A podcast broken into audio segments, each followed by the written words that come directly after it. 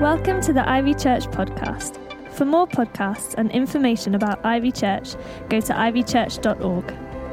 1 Kings 17, verse 1. Now Elijah the Tishbite from Tishbe in Gilead said to Ahab, As the Lord the God of Israel lives, whom I serve, there will be neither dew nor rain in the next few years except at my word. Then the word of the Lord came to Elijah Leave here, turn eastward, and hide in the Kerith ravine, east of the Jordan. You will drink from the brook, and I have directed the ravens to supply you with food there. So he did what the Lord had told him. He went to the Kerith ravine, east of the Jordan, and stayed there. The ravens brought him bread and meat in the morning, and bread and meat in the evening, and he drank from the brook. The reading started with the word now, but to understand the word, what was happening then, when a man called Elijah entered the court of a wicked king and announced the word of the king of the universe and said what would happen next, you have to know what happened before now. This was an awful time in the history of Israel, especially for anybody who wanted to faithfully follow God. It seems like there were few of them left. So I just want to give you a quick history, a sketch of what happened before that now moment. Bible says God took the children of Israel out of captivity to bring them into the promised land. He said, I'll be your king, you be my people. And then he gave them like terms and conditions about how this would operate. It's called a covenant. You've probably heard that word. Kings did this all the time in those days so the people could understand it easily. For example, he gave them 10 commandments, pretty basic things like, I am the only true God. Don't follow other gods, don't worship idols. In Deuteronomy 11 and 12, the king laid out the covenant like this He said, Love the Lord your God and keep his requirements, his decrees, his laws, and his commands always. Remember his majesty. He's a king. His mighty hand, his outstretched arm, the signs he performed, and the things he did to Pharaoh, king of Egypt. Then he says, If you faithfully obey the commands that I'm giving you today, to love the Lord your God and to serve him with all your heart and with all your soul, then I will send rain on your land in its season, so that you may gather in your grain, new wine, and olive oil. I will provide grass in the fields for your cattle, and you will eat and be satisfied. Then there's a warning be careful, or you will be enticed to turn away and worship other gods and bow down to them. Then the Lord's anger will burn against you, and he will shut up the heavens. So it will not rain, the ground will not yield its produce, and you will soon perish from the good land the Lord is giving you. Verse 26 says, See, I'm setting before you today a blessing and a curse. The blessing if you obey the commands of the Lord your God that I'm giving you today. The curse if you disobey the commands of the Lord your God and turn away from the way I command you. If you follow other gods which you've not known. And then in Deuteronomy 28, God the King says, If they obeyed him, he says, I will set you high above all the nations on the earth. You will be blessed in the city and blessed in the country. The, the Lord will grant you abundant prosperity. The Lord will open the heavens, the storehouse of his beauty, to send rain on your land in season, and to bless all the work of your hands. You will lend to many nations and borrow from none. The Lord will make you the head and not the tail. There's so many, lots more fantastic blessings. I haven't got time to read all of this, but the, the other side of the terms and conditions, if they defaulted, is a very long read. I can't read it all as I say, but the king says, If the nation turns its back on him, all these curses shall come upon you and overtake you. You'll be cursed in the city and cursed in the country. You'll be cursed when you come in and cursed when you go out. The Lord will plague you with diseases until he has destroyed you from the land you're entering to possess. Wasting diseases, fever and inflammation, scorching heat and drought which will plague you until you perish. The sky over your head will be bronze, the ground beneath you will be iron. The Lord will turn the rain of your country into dust and powder. Verse 25 The Lord will cause you to be defeated before your enemies. You will come at them from one direction, but flee from them in seven. The Lord will afflict you with madness, blindness, and confusion of mind. You will be unsuccessful in everything you do. Day after day, you will be oppressed and robbed with no one to rescue you. The sights you see, it says, will drive you mad. You will sow much seed but harvest little because locusts will devour it. The list goes on and on. All these curses, he says, will come upon you because you did not serve the Lord your God joyfully and gladly in the day of prosperity. Therefore, in hunger and thirst, with nakedness and dire poverty, you will serve the enemy that the Lord sends against you. In other words, they're going to go into exile. There, the Lord will give you an anxious mind eyes weary with longing and a despairing heart. You'll live in constant suspense, filled with dread both day and night, never sure of your life. What a terrible way to live. How many people live like that today? Anxious minds, despairing hearts. God said, I love you. Love me back. If you follow me as king, you will be blessed unlike any other nation that has ever been. To which the people kept on replying as we read, hmm, can't we just be like the other nation? Can't we just have a human king like they have? There's a book called Judges, which is basically where there wasn't a king and people just did what they want, and it really was awful. It just kept getting better and then a bit worse, then terrible. And, and the fact that the people wanted anybody else other than God to be their king really hurt him. And he warned them in 1 Samuel 8. He says, Listen, if you have human kings like everybody else, they're not going to give like I give. They're going to take. They're going to take your money, take your kids, take everything. And the people said, Oh, yes, please, we still want a human king Please give us a human king so we can be like all the other nations. And then God said, Well, listen, if you do, if you have to have a king like that, make sure he reads my word every day so that he can be wise, so I can use him to bless you. But that's not how it went. King number one was Saul. God did not set him up to fail, but Saul was a very insecure leader right from the start. And it soon became clear he was more bothered what people thought about his leadership than what God said. It ended in disaster. Saul wasted years jealously trying to kill his successor rather than fight for God. Then, after consulting a witch for guidance instead, he killed himself. Then, David, the man after God's own heart, was the next king. But the giant slayer was also an adulterer and a murderer. And God said, Listen, I, David, I would have given you anything you wanted, but you wanted what I said you could not have another man's wife. And that betrayal did not just tear his own family apart, it started to crack open the kingdom as well. Next was Solomon who asked for God's wisdom to rule the people, but wasn't wise enough to rule over his own passions. He had so many wives, he must have lost count after 700. He just kept adding more and more and more. And though God said, Don't marry outside of the people who follow me, or those wives will lead you astray, he says he married foreign princesses who did just that after him. Many, many kings came to rule the nation who were no longer even tried to rule for God and from 1 Kings chapter 12 onwards, you see divided hearts led to a divided kingdom, split north to south, and they spiral down, down, down in their evil ways, going from bad to worse. A guy called Jeroboam, when he became king, set up golden calves, instituted unauthorized priests for his northern kingdom, and told the people, You don't have to go to the temple at Jerusalem to worship, just bow down here to these instead. And then for generations, king after king didn't come to power by God's appointment. It was either by inheritance or by murdering the one before them, regicide, that's called. And time after time, time we can read the summary of their life.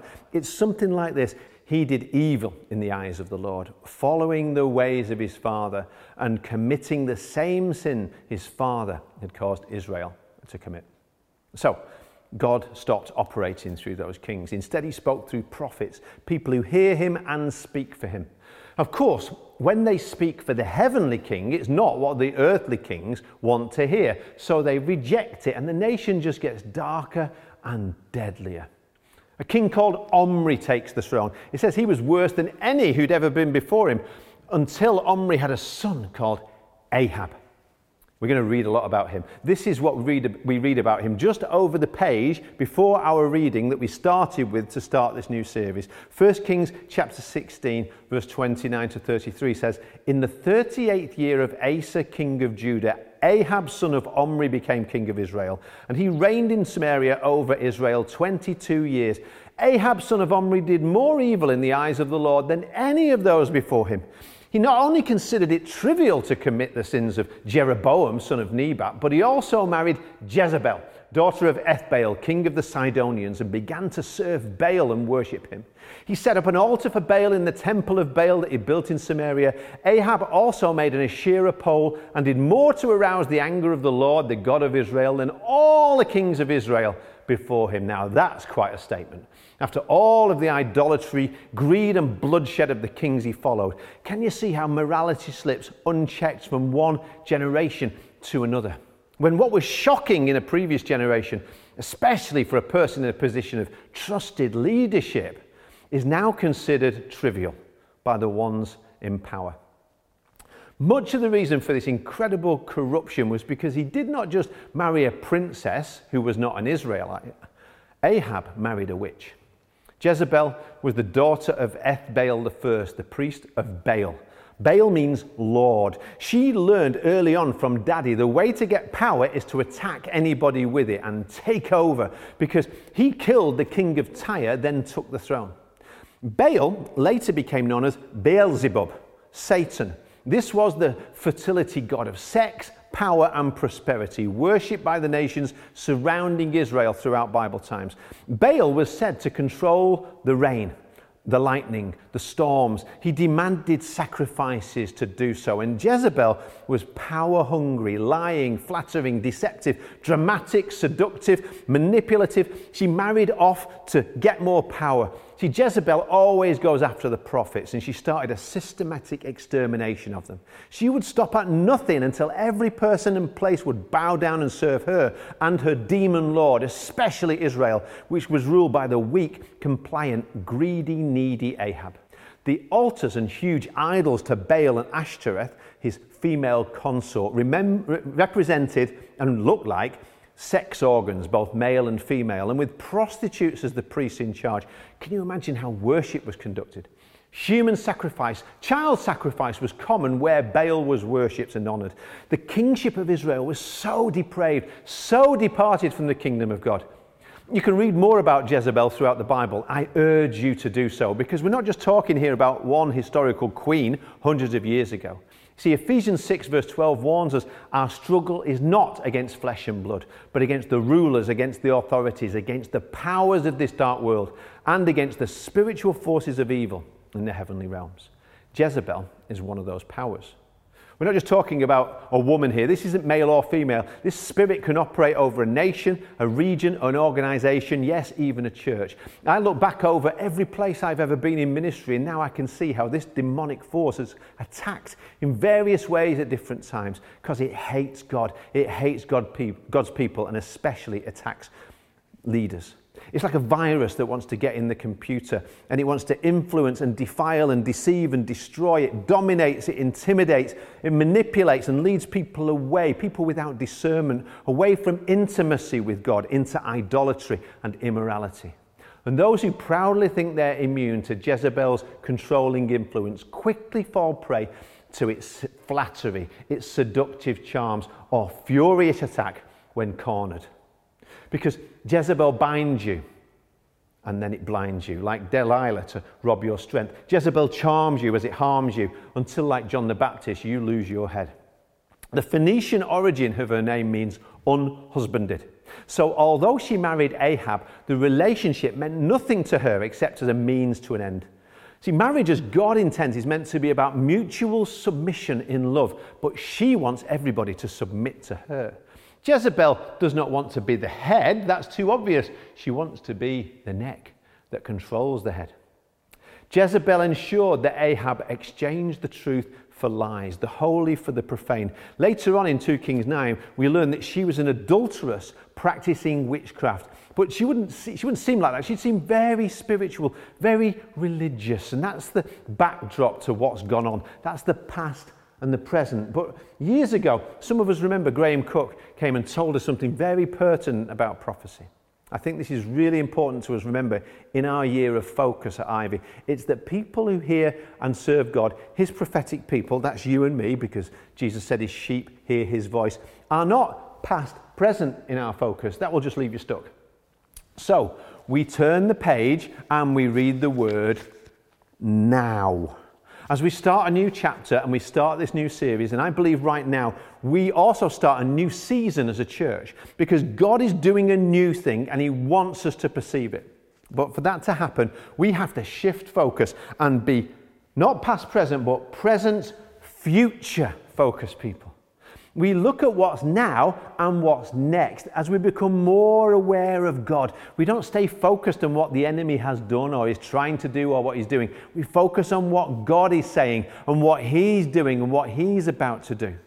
And so, at the moment of deepest darkness in the whole of Israel's history so far, when it seemed everybody had turned away to worship demonic powers, when the people were ruled by cruel, godless leaders, when Ahab and Jezebel were living it up and laughing everything off in the palace and the land was full of evil.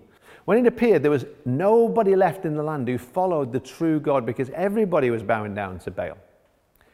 Up stepped the prophet, Elijah. In the weeks ahead, we're going to learn a lot more about him. But right now, we don't know anything except that he's the Tishbite from Tishbe. I love that. It's like I'm Anthony the Manc from Manchester. He's Elijah the Tishbite from Tishbe. So, look at 1 Kings chapter 17, verse 1. It starts now, because this is when the story starts to change. Now, we've looked back, but now we're going present, future. We're headed into the prophetic realm where miracles are about to start. Elijah's name means Yahweh is God. And he stands in the court of Ahab, who believes that Baal is God. And Elijah stands on God's word to make a powerful present, future declaration on behalf of his king. God is going to do what he said he would do. Now, here's what will happen. Next, as the Lord, the God of Israel, lives, whom I serve, or before whom I stand, there will be neither dew nor rain in the next few years except at my word. What's that? That's in your face, Ahab. In your face, Jezebel, and in your face, Baal. You think you're Lord, you think you're in charge, you think you're powerful, rain and fire fall at your command. Magic from you makes the crops grow. Well, here's the weather report. Start the hosepipe ban now. No rain for years, and there will be nothing you can do about it. This is so bold to stand before the most powerful evil rulers. Now, think about protesters now in Hong Kong or uh, Putin's Russia. And then, as I was praying this through, actually, in the night, last night, the Lord started to speak to me about how our, our own successive governments and how they've made it really much more difficult to be biblically faithful and politically correct. The fact is, Elijah didn't make anything happen. He just lined up his words with God's word and spoke them out and declared them to be true. In the face of the lies the nation was believing, he was telling them the curse from Deuteronomy, you're living in it. The heavens will be like brass, not rain, because you rebelled against God. So, as I say, at 5 a.m. this morning, God started to talk to me. And, and what would his word say to our nation? What would it be? The nation that you're watching from today. Has the world we're living in becoming has it been getting closer to honouring God, keeping his laws, or further and further in succeeding generations? What do you think? What have we worshipped? What are we worshipping? That's now being shown empty or powerless to meet our needs or save. What gods have we worshipped? Who have we made our idols? Who have we tried to follow to make our lives successful? What have we modelled and taught to our children? See, we've proudly thought we can go where we want, do what we want. God doesn't care. God's probably not even there. We put our hope instead in science and medicine. We can live forever. We bow down to the almighty economy. The only policies that matter are the ones that bring us prosperity, consuming everything while the poor get poorer. Every day we love the idols of sport. Every night we worship the stars on the TV. But we say we've no time for God or His Word or to pray. We love witchcraft. We celebrate it. Just a bit of fun for the kids. Who cares what God says about marriage and sex? We are free, rampant, adulterous, unrestrained through a tide of filth through porn and Tinder. And if we don't want the babies, we can abort them at home now too. Elijah stood before the earthly powers and the evil spiritual people, the leaders of his day, and he declared the word of God to them. No matter who he stood in front of, he stood on the word of God. He stood for the word of God. And you know what? That's what I pray we will always do, Ivy. Elijah stood up to those evil forces and he stood against them because he knew who was standing with him right there. Because although the NIV translated his words, as the Lord lives, whom I serve, it's actually more accurate to say, as Yahweh lives, before whom I stand, which is huge. Because we are never going to see miracles until we know the position that we're praying from. And I don't mean whether we sit or kneel or stand physically, I mean spiritually. There's only one way we will ever stand as God's prophetic people. Whatever hard place or situation we're in, whoever we stand before, whatever stands against us, Elijah knew he was standing before the Lord. Wherever he went, he was aware he always stood in the presence of the Lord. No matter what was going on visibly to the natural eye, the supernatural God was his focus. If we're going to be God's prophetic people, it has to stay there, start there. We have to get a, a kingdom focus. We have to make that shift. We're like Elijah now. And wherever we stand, we have access to the courts of heaven as we pray.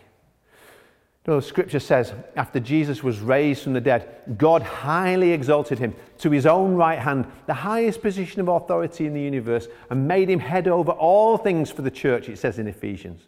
Who's the church? You and me. It says, it says, God the Father gave him the name above every name, so that at the name of Jesus, every knee will bow. Every being everywhere in heaven, earth, hell, every power must bow down and confess that Jesus Christ is Lord. Baal's not Lord. It doesn't end there though. We need to realize how that affects us because Ephesians 2, verse 6 says, if and when we've come to follow Jesus, when we traded that old life in and He brings new life in Him into us, something happened, past tense, something incredibly powerful. It says, God raised us up with Christ and seated us with Him in the heavenly realms in Christ Jesus. Elijah wasn't even a New Testament believer like you and me, but while he could see Ahab and Jezebel's court in front of him, he could also see that he was standing in the courts of heaven with the Lord of heaven and earth standing right there with him too. He could see what God was doing, hear what God was saying, and see and say what God was about to do. He knew he didn't have to be afraid. When the drought hit, God hid him away, guided him, provided for him in miraculous ways, one way, then another, as God said, Go here, do this, now, now there, go here. And while he did what God said, while Ahab and Jezebel went thirsty, his provider took him to water. When he needed food, God sent birds, it says, to bring him everything that he needed. The word there for bread means everything that he needed to eat. Morning and evening, he just had to trust you, you're sitting there uh, on your lounge or wherever you are physically, but spiritually, what we need to see is that at the same time we are seated with Christ in heavenly places. That's where a prophetic lifestyle starts. It's where we hear God and see Him move. It's where spiritual warfare is waged and won. No contest, because Christ is far above all principalities and powers of demonic darkness. Jesus reigns. Jesus rules right now. And he wants us to see this when we pray, as we worship and become aware that he's right there with you and you're with him. It's not like you're going to go to heaven someday. Whatever we do, wherever we are, wherever we are, heaven comes against whatever stands against us as we stand on the truth of his word we're standing before the lord romans 5:17 says we can reign in life through Christ Jesus. We are with him. And when we see that, it, he's in that position of authority and honor and victory, not failure and shame and defeat. And evil powers here on the earth can come against us, but they can't touch you in heavenly places. If we are believers wherever we are, that's where we are with him. We have to shift our focus. Now we are present future prophetic people. We can stand in the authority He's given us. We're with Christ in heavenly places. It might not look like, like that's our circumstance, it's our position, it's our posture, it's how we rise above our circumstances. We rise up in Christ. We don't have to try to be seated far above those principalities and powers with Christ. We don't have to fight for it, we just have to believe it. I just stood on the truth of what God said. That's what we have to do. Believe the word. That's the work of God, Jesus said. He did it all for of us. Some of us, some of us need to get this as a revelation. And when we see this, we'll see miracles like never before. We'll see victories breakthrough, when we see the Lord before whom we stand. In the places where we're standing, the authority that we stand in, the truth we stand on, what a difference it's going to make in our lives and in the lives of those we're praying for. So let's pray now, remembering the Lord before whom we stand, as we ask God to show us what idols we've worshipped, what have we bowed down to, what have we put in His place. As we ask for His help, Lord, help us against the powers of evil that rage and come against us. Lord, we ask, ask Him for His forgiveness in Jesus' mighty name, that wonderful name. Because if we say we have no sin, we deceive ourselves and the truth is not in us. But if we confess our sins, God is faithful and just and will forgive us our sins. So now we stand forgiven in our authority and we pray in the name of the Lord, high, mighty, and exalted. And we ask him, Lord, have mercy on us. And Lord, you said in 2 Chronicles chapter 7, you said, When I shut up the heavens so there is no rain, or command locusts to devour the land, or send a plague among my people. If, if, if my people who are called by my name will humble themselves and pray and seek my face and turn from their wicked ways, then I will hear from heaven and I will forgive their sin and I will heal their land. So, Lord, as we stand now, stand up if you're not doing it already. If you can stand, stand. Lord, as we stand in that place as your people now, we ask you to forgive the many sins that we've committed and the sins of our leaders and the sins of our land. Heal us not only of our sicknesses, heal our nation, heal us of our sin. In Jesus' name we pray. Amen.